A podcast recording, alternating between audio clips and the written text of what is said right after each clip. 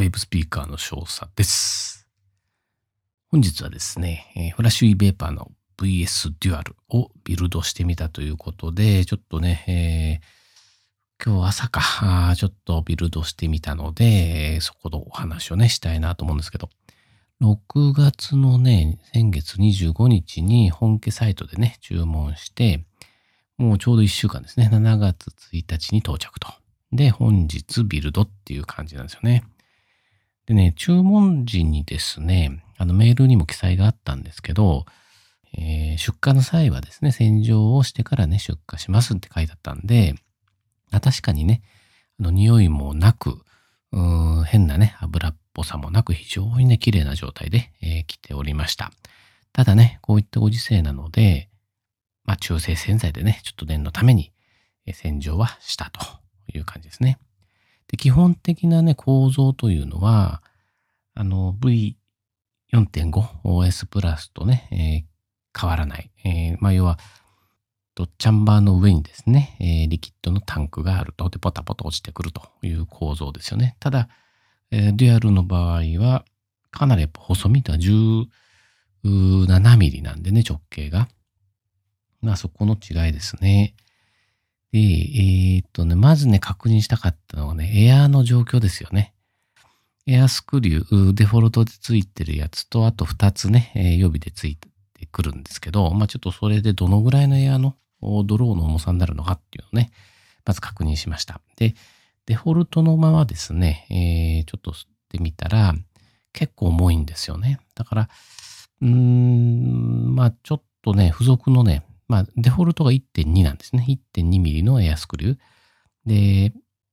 もう一つの1.4ですね。1.4ミリをつけたわけですよ。したらね、これはこれで結構ね、軽かったんですよね。でね、まあ、これね、あの、一応3つあるんですけどね、1.1ミリ、1.2ミリ、1.4ミリと。これね、肉眼で見るのは本当至難の技ですね。っていうかね、あの、特に老眼が入ってきたような年代の方だと、ちょっときついですよね、これはね。あの、私はあの、超近眼なんで、うーん、まずメガネを外してね、もうガン見、してね、やりましたけど、ほんともう間違い探しみたいな感じで、本当にもう少しの差ですよね。で、えー、まあ1.4ミリから、まあそんなこんなで、まあ一番小さい1.1ミリでね、ちょっと取り付けたと。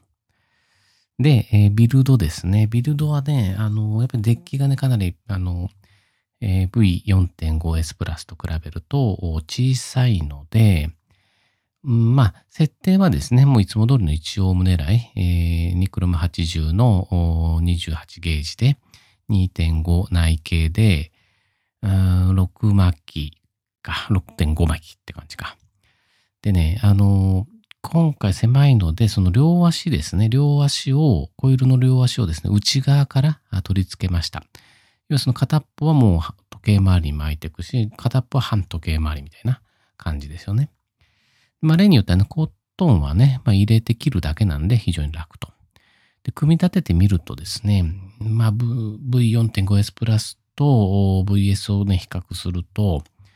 まあ、ドリップチップを入れると1センチぐらいね、やっぱり VS のが長いんですよね。だから、やっぱりちょっとね、ステルスが必要だなと改めて思いました。でね、実際ちょっとね、吸ってみたんですけど、ちなみにリキッドはね、あの自作の富士アップルアイスというね、えー、富士アップル美味しいですからね。そのリキッドなんですが、ただ、本当はね、あの、作る際に、あの、富士アップルがまあトップで、つなぎでですね、グラハムクラッカーをね、えー、添加する予定だったんですけど、間違えてね、コーヒー入れちゃったんですよね。だからちょっとね、コーヒー、まあでも、えー、今までだと別にそんなね、支障はなかったんでっていう感じだったんですけど、まあ実際吸ったらですね、もうえらい濃いんですよ。あの、ほんと喉と鼻の奥がちょっとやられたっていうかですね、まあ咳込むしね、くしゃみと鼻水がね、結構出ました。で、コーヒーね、ちょっとしか入れてないんですけど、ああ、すごいコーヒーの味になっちゃってですね。で、なかなかこれをね、ドローですっていうのはちょっと厳しいなと。まあ、タバコ吸いみたいなね、本当の MTL みたいな感じだったら